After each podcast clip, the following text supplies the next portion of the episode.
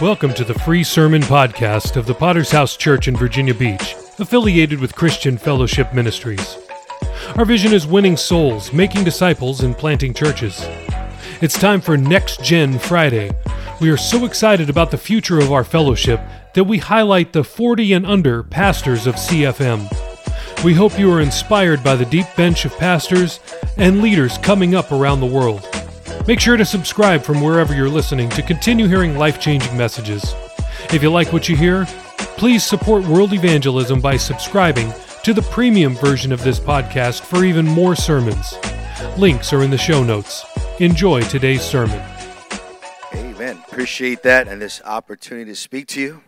I know my pastor's been behind this pulpit, and uh, it's a tremendous honor. Hallelujah. We pray for the McAllen Church.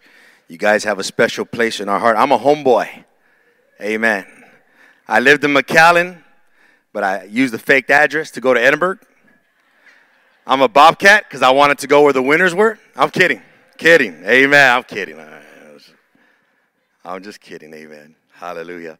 And so I, I, was born and raised here, joined the military at 17, the best of the best, United States Navy and uh, joined at 17. Got ended up getting stationed in Norfolk, Virginia, and that's where I got saved. Hallelujah, Amen. Got saved, and uh, the rest is history. God called me into the ministry. We got sent out to Miami, Florida, for two years in January of 2008. Then we got a call one Monday where there was a special need in Chicago and we've been there ever since for 13 years. Amen. The Zapatas are doing well. Hallelujah. Amen. Keep praying for them. Uh, when, the, when they first came to church, little Andrea, you know who she is. Amen. The only girl in the Zapata clan. Uh, she went into nursery, and one of our boys said, I'm going to marry you. But she's been discipled because she said, Well, you have to talk to my pastor. And so, hallelujah. Amen. And then, uh, I got I got baptized all over again. I was writing down a prayer request. I was writing somebody's name down, and all of a sudden I feel like a, a slap in my boutoir. Amen. And uh, I look around, and Chano's there, and he's like, "I got baptized in Chano." Amen. Hallelujah. I said, "Hey, brother, this is what your son did." He's like, "Oh, that means he likes you." Hallelujah. Amen. He likes your preaching. If you have your Bibles, Genesis chapter seven. Hallelujah. I'm, I'm it's a privilege also to have some of my family here, amen, tonight. And so thank you so much for you, being here. Amen. Genesis chapter 7, and we'll start in verse 1. Genesis chapter 7. There was a man named Ken Balau, and um, he's a 10th generation New Orleans native. During Hurricane Katrina, this man, Ken Balau, he used his fiberglass fishing boat to rescue other people. You remember Hurricane Katrina when that disaster took place? So many lives uh, perished. It was a big uh, uh, uh event in our nation's history. He's a 10th generation New Orleans native, and he spent three weeks on the water in the chaotic aftermath of the hurricane.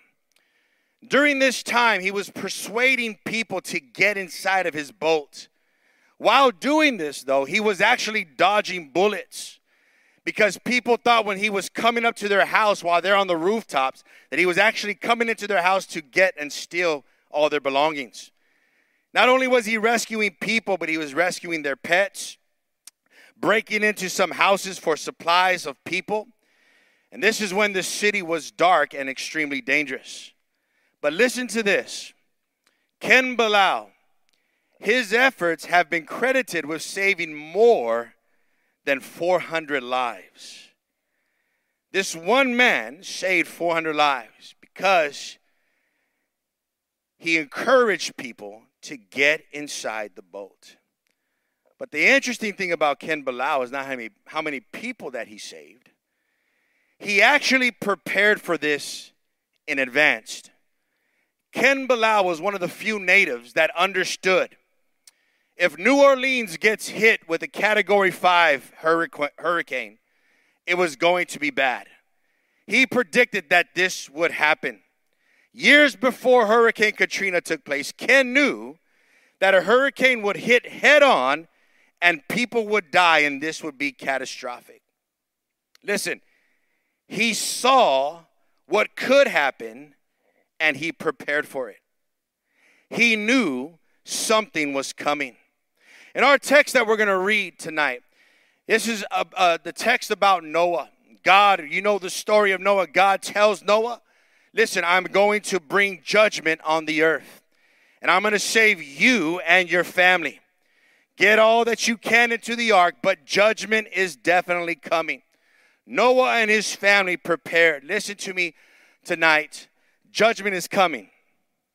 We cannot bypass it because God is a just God. There's a reason he's coming back, and there's a reason he's bringing judgment. Oh, but beloved, listen, he wants as many people to be rescued as much as possible. I want to preach, amen, a simple message entitled Something is Coming. Genesis chapter 7, verse 1 goes like this Then the Lord said to Noah, Come into the ark, you and all your household, because I have seen that you are righteous before me in this generation. Go to verse 4. For after seven more days I will cause it to rain on the earth 40 days and 40 nights. And I will destroy from the face of the earth all living things that I have made. And Noah did according to all that the Lord commanded him. Noah was 600 years old when the floodwaters were on the earth. So Noah, with his sons, his wife, and his sons' wives, went into the ark because of the waters of the flood. Verse 10 And it came to pass after seven days that the waters of the flood were on the earth. In verse 12, and the rain was on the earth for 40 days and 40 nights. Go to verse 17. Now the flood was on the earth 40 days. The waters increased and lifted up the ark, and it rose high above the earth. Verse 22 So everything on dry land that had the breath of life in it died.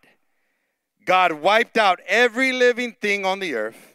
All were destroyed. The only people who survived were Noah and those with him inside the ark. Let's pray. Father, we thank you for your word and the anointing that destroys the yoke. Pray you would anoint me, God. Hide me behind your cross. I have no confidence in myself. Minister, God, tonight. Draw people to your altar, altar once again. And I pray, help us to see that something is coming. Open our eyes, Lord God to the unsaved and the saved. We don't have much time left. You are coming back, and you want many people to be rescued.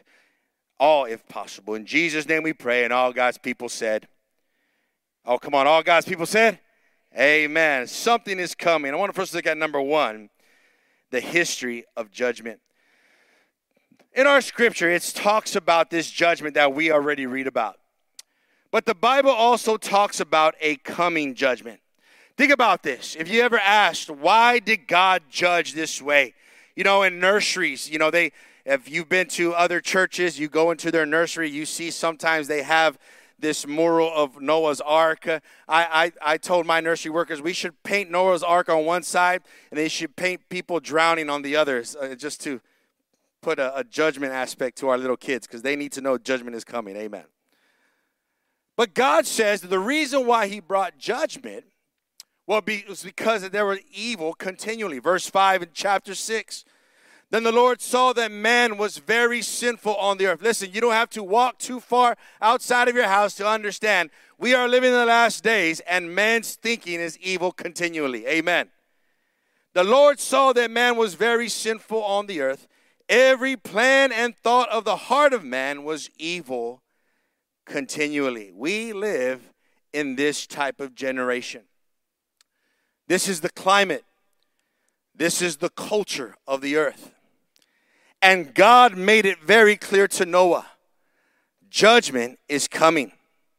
Verse 3 in chapter 6 And the Lord said, My spirit shall not strive with man forever, for he is indeed flesh, yet his days shall be 120 years. Listen, God was giving a foreshadowing to Noah of judgment. So let's think about this. The Bible tells us of another judgment that is coming. God judged one time by water, but the Bible predicts and prophesies that judgment is now going to come through fire. Second Peter chapter 3 verse 7. But by his word the present heavens and earth are being reserved for fire, being kept for the day of judgment and destruction of the ungodly people. You know, the Bible calls this the tribulation. There is going to be seven years of judgment on earth. Or, we can bring it more down to simpler terms, there's going to be seven years of straight hell on earth. People are going to die, and this is going to be God's wrath. Hello. This is going to happen. Once by water, God judged. What kind of Sunday night sermon is this? Oh, there's a hope, I promise. Amen. Once by water, he judged it, but then God says there's a there's something being reserved. There's a fire being reserved that's going to bring this judge the judgment on the current and present earth. Beloved, there has to be judgment because God is just. There's going to be seven years of hell on earth, of God's wrath and judgment, and it's coming soon. And there's reasons for this. Number one, he does it because he's going to bring judgment for man's sin and disobedience. In the last days, Paul prophesied that men will be lovers of themselves they have a form of godliness. I, it's you know I, I was here last year. I, this is the longest that I uh, uh, that I've been here since maybe a few years ago. Want to spend more time with family, uh, but you know uh, there's a lot of churches everywhere. Hello, I mean there's so people can think and see that look there's churches there. God is moving. God is doing something good. Just because you're in church or you're a church member doesn't mean you're going to make it. Okay. Amen. I'm telling you, God is going to separate the wheat from the chaff. He's going to do this. But we can think like, oh man, there's there's so I know people that are good people. Yes, there's good, but good has nothing to do with it. Are you saved or are you not saved? That's the issue. There is going to be a judgment for man's sin. There is going to be people who are fully, full out disobedient to God. But guess what? You can still be disobedient to God in the house of God. And judgment is coming for that too. That is why God is bringing it. The second reason why, because God's going to bring judgment for the treatment of his people. Listen, I know Ecclesiastes and and uh, you know, if you read Proverbs, it's it's wisdom books, but then you you read Ecclesiastes, and it seems like a contradiction. When you read all of that, listen, I'm telling you, bad things happen to God's people. Hello, things that don't make sense. It happens. There's sometimes we get wrath from man. There's our missionaries are going through things. People that we don't know about are going through things. They're they're getting mistreated. Right now, there are so many people getting saved in the Middle East. Uh, the, the, it's it's recorded that God is appearing to them or Christ is appearing to them in visions and dreams, and they're getting saved. Guess what? Over there, when you give your life to Jesus, you're surrendering everything. You can have your head chopped off. Oh, we're so blessed here in America. But I'm telling you, judgment is also coming for the mistreatment of God's people. Hello. Because God is concerned about every aspect of his people's lives. Amen.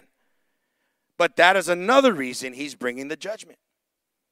And the third reason is that there's going to be a shift.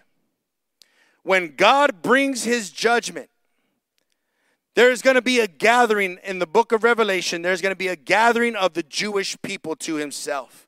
In other words, this is a judgment with purpose. God has not forgotten about the covenant he made with Abraham. When this judgment comes, the shifting is now going to go to the Jewish people. So many people are going to be saved in the seven years of hell on earth. So many people are going to come to the knowledge of Christ. Most, I believe, hallelujah, are going to be Jewish. The Bible says there's 144,000. I won't get too into that. There's 144,000 Jews that are going to be Paul like preachers in the, in the seven years of tribulation. There's going to be a shifting and a preparing. And know what they're preparing for. After the seven years, Christ is coming back to reign. Hallelujah. 2 Peter 3 9, the Lord does not delay and is not slow about his promise, as some count slowness, but is patient towards you, not wishing for any to perish, but for all to come to repentance. Listen, our God rather show mercy than judge. Hallelujah. Some of you better thank God for that. It seems like you're getting away with it. I'm telling you, you best repent. Repentance is a good word. Can you say amen? The Bible says that He desires all to repent. In other words, all to change their mind about their life, all to change their mind about their selfish ways and turn to Him. Because God is into warning people before the judgment. We see this in the Word of God. Throughout Bible history, before judgment, God warned. He warned Lot through Abraham. He warned Nineveh through Jonah. And the book of Jeremiah, listen, it's all about warning about God's judgment. Turn, repent. In our scripture, God warned one man, Noah. And this is because the love of God. God rather show mercy than judgment. Ezekiel 33 11. As surely as I live, says the sovereign Lord, I take no pleasure in the death of wicked people. I only want them to turn from their wicked ways so they can live. Turn, turn from your wickedness. Why should you die? Oh, listen to me. If you're here tonight you're new, you've been coming, checking things out. Whether, listen, whether you've been coming for a while, because we can all get off track. Amen? We can all get off track. Sometimes we need to check ourselves. Am I really living for Jesus? Am I still obedient when I first got? Am I in love with Jesus more now, more than uh, when I first got saved? Uh, 10 years, 11 years later, am I still in the Father's will? Turn. Turn again. Trust God. Go out again. Do the will of God. Whatever it is, God is warning. He's a just God. Therefore, judgment must come. But he rather show mercy than judge. Let's talk, secondly, about rising above the judgment. Because there's a way to escape the judgment. Verse 17 God made an out for this. Verse 17 in our text Now the flood was on the earth 40 days. The waters increased and lifted up the ark, and it rose high above the earth. I want you to catch that tonight. This is actually a picture of something that's going to take place. The waters increased and lifted up the ark, and it rose high above the earth. Noah and his family were able to rise above the judgment. This is going to happen to the church of Jesus Christ. Before the seven years, before the seven years of hell on earth and judgment, the church is not going to be here. Hello, I'm not talking about church membership. I'm talking about the bride of Christ. There is something that's going to take place. It's called the rapture. God's people are going to be taken up. Verse 1 in that same scripture come into the ark. You are righteous before me, Noah, in this generation. Listen, Noah followed God's instructions precisely. And the results of this was that Noah not only saved him and his wife, but he also saved his sons and their wives. God gave Noah specifics, just as he gives you and I specifics. Noah didn't have the Bible. Hello. So you can say we have more on our side than Noah did. We know the instructions. We know what it is to live for Jesus. We know what it is to be in the will of the Father. This is a way we can escape judgment. Listen, God wants to save people. You look at them right now, And in your mind, you're thinking, man, they're impossible. How many have family members like that? Everybody has that one uncle.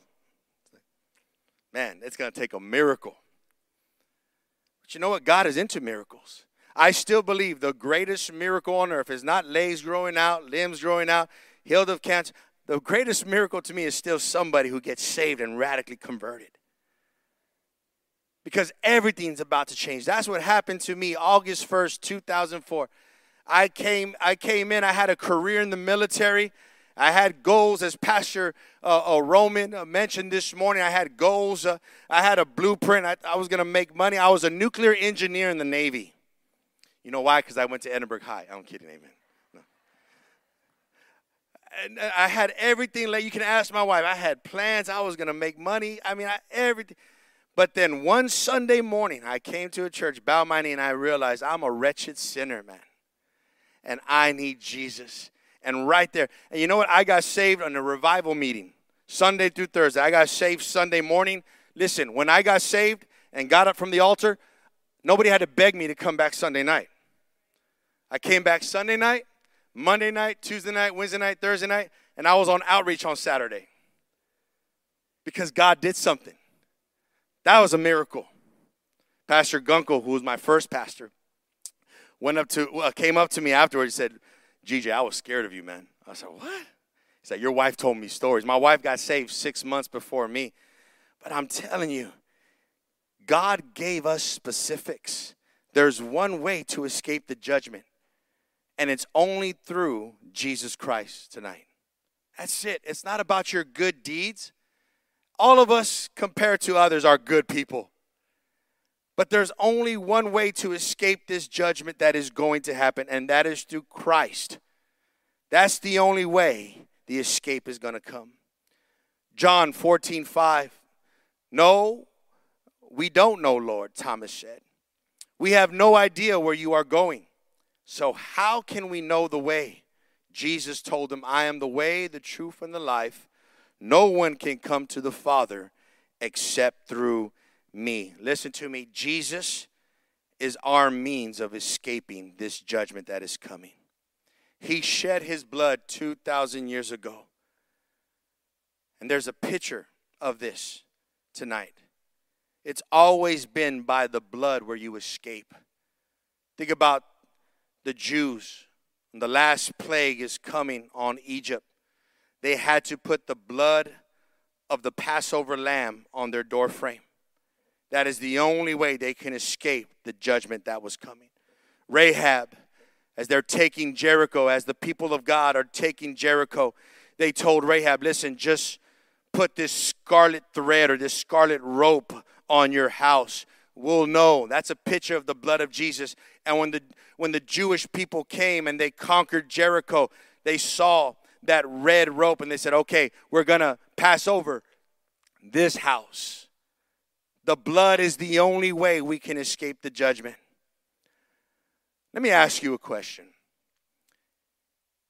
Is there a mark of the blood of Jesus on your life that separates you from the rest? Ephesians 2 3. All of us used to be just as they are, our lives expressing the evil within us, doing every wicked thing that our passions or our evil thoughts might lead us into. We started out bad, being born with evil natures, and we're under God's anger just like everyone else. In other words, what he's saying in our text is that what this means, we were people headed towards destruction and judgment. But God got involved. You came to an altar, you prayed somewhere, you prayed on outreach, but you came to yourself and you say, you know what? I need forgiveness of my sins. I'm a sinner. You know, it's still hard for people to admit that. I'm a sinner. And I need the blood of Jesus over my life. So, just as Noah rose above the floods of judgment, believers, born again Christians, are going to rise above the tribulation. John 3 3 says, Jesus said, if uh, unless a man is born again, he cannot see the kingdom of God. Born again believers are the ones that are going to skip the seven years of judgment. The Bible calls this our blessed hope. I have a, a good friend of mine, Bobby and Carrie Bettis. They pioneered with us there in the Midwest. They were there for about uh, seven years in Milwaukee, Wisconsin. And, uh, you know, you, you, you, you find somebody from Texas, there's like something, there's something there, right? I remember when Danny and Felicia were in Flint, Michigan, Joe Albert, Grandpa Joe, you know, Joe Mendez, you know him. He not, he's a real grandpa now, amen. And, you know, when, whenever we would go and do impact teams for them, we would meet. There was a connection there. You know, you know what I'm saying? It's kind of, it's kind of like black people. Whenever you see another black person, say, hey, what's up, man? Texas, you're here. I said, why in the world did you guys come all the way to Michigan? Because we thought it was Michoacan. They're doing good. Amen. Pastor Joe just sent out his baby church. Hallelujah. Amen. I think they got a building already too. Praise God. Amen. And this is what we're in it for. We're in it to see lives change forever. we we want more believers to be a part of this rapture. It's going to happen so quick. And some of you right now, you might have family members that you're working with, family members that you're praying for, co-workers you want them to escape this judgment. Keep praying for them. Don't lose heart. It's going to happen quick. 1 Thessalonians 4:17 Then we who are still alive and remain on the earth will be caught up with them in the clouds to meet the Lord in the air and remain with him forever. Listen, in a moment, in a twinkling of an eye, everything is going to change. This is not going to be the end for us, though. The church, I don't know. I don't know how it's going to be. I have disciple, young disciples asking me, new converts. They want to know everything about the last days, especially what's happening in Israel. Bobby and Carrie Bettis out there. I mean, they're they're just telling me they're they're seeing all these things taking place. They're sending me videos. I'm I'm showing these disciples videos, and uh, it's, it's it's amazing to see. There's Jewish people believing on Jesus Christ as the Messiah. How, we, as a fellowship, have a church in Israel saving. I'm telling you, I'm, it's, it's going to happen quick, beloved. We don't know when. It can happen tonight. We never know. But this is not the end for the church. After the seven years, the Bible says there's going to be a new start there's going to be something called the millennial reign. And that is when Christ is going to rule for a thousand years. In other words, a thousand years of God's intended purpose. You know, in Miami, we we're pioneering down there. This is when all the Left Behind books were coming out. And I had a coworker of mine. Uh, he was taking me on a ride, and uh, he, he was talking to me. I said, "Oh, so you're a pastor?" I said, "Yeah, I'm." down here in Miami trying to build a church. And he said, Have you read the Left Behind books? I said, No, I haven't, man. Seen the movie, the first one? Amen. We showed it for an outreach. And he said, Yeah, I, I think that's more my style. I said, What style is that? I think my style is to be left behind. I said, I was a new pastor, okay. I called him an idiot right there. And then afterwards, I said, Oh, man, I'm sorry, Lord. I shouldn't have called that. Called him that. It, it, listen, it's not going to be a fantasy being left behind. Hello? If Jesus Christ has an intended purpose for the church still, after the seven years of judgment, we're coming back to reign. Christ is coming back to reign a thousand years. This is serious. He's setting everything up for the millennial reign. There is no loophole. You know, we wish we can have an app. As a pastor, you know, I pray, God, give me wisdom. God, give me discernment. I need to give me spiritual eyes so I can see. My pa- I always heard Pastor Morales talk to me about him speaking to men and him, you know, him dealing with them and say, "Oh, you're you're in this sin," and I'm like, "Wow, I want that." Amen. But you know what? You can fake. You can fake it. Coming to church, we don't have an app to scan you if you're real or not. I wish we did. Can you imagine that? All the ushers, wait, wait, right there. Prayer room's over there, brother. Don't even come here yet. Listen, God has an app. It's called the rapture. You can't fake it. Either you're saved or you're not. Either you're born again or you're not. Either you have the blood of Jesus on your life to rise above the judgment or you don't. Let's close with the great invitation. Because we have to ask ourselves why is God telling us this? There's a reason this is in the Word of God. The reason why God wants us to know about the judgment that is coming number one, it's for you and I, it's for the church, it's for people. We make a decision to get in the ark. God warned Noah and he obeyed. Listen, we have been told the truth. Now you must choose to obey that truth. You're a sinner. Hello. That's the way we were born. Evil continually. You didn't have to teach us to sin. This is our default. Acknowledge that. Lord, I admit that I'm a sinner and I need your grace and your mercy. I repent of my sins, turn from the, my wicked ways, and I turn to you. You have to make a decision tonight to get into that ark so you can escape the judgment. The second reason God tells us this is for other people to gather as many people as we can. The supreme task of the church is to warn the wicked. Amen. Maybe you're here and you're uh, new again. You've been coming for less than a year and you're trying to find your purpose. Your number one purpose now that you're saved is to save others. You got the goods, you got the answer, you got the hope. Be a testimony. People need to see what God is doing in your lives. The reason why God shows us this is to gather as many people into the ark as possible. And of course, Jesus said it in Matthew 28, our Great Commission go into all the world and preach the gospel, baptizing them, teaching them everything that I've taught you. That is our Great Commission. The church is the ark of today. We're trying to get as many people in as possible. And the last reason God tells us this is for the now. In other words, there needs to be an urgency. Do all you can when you can, but do it now. Jesus said, I must work now while it's still day.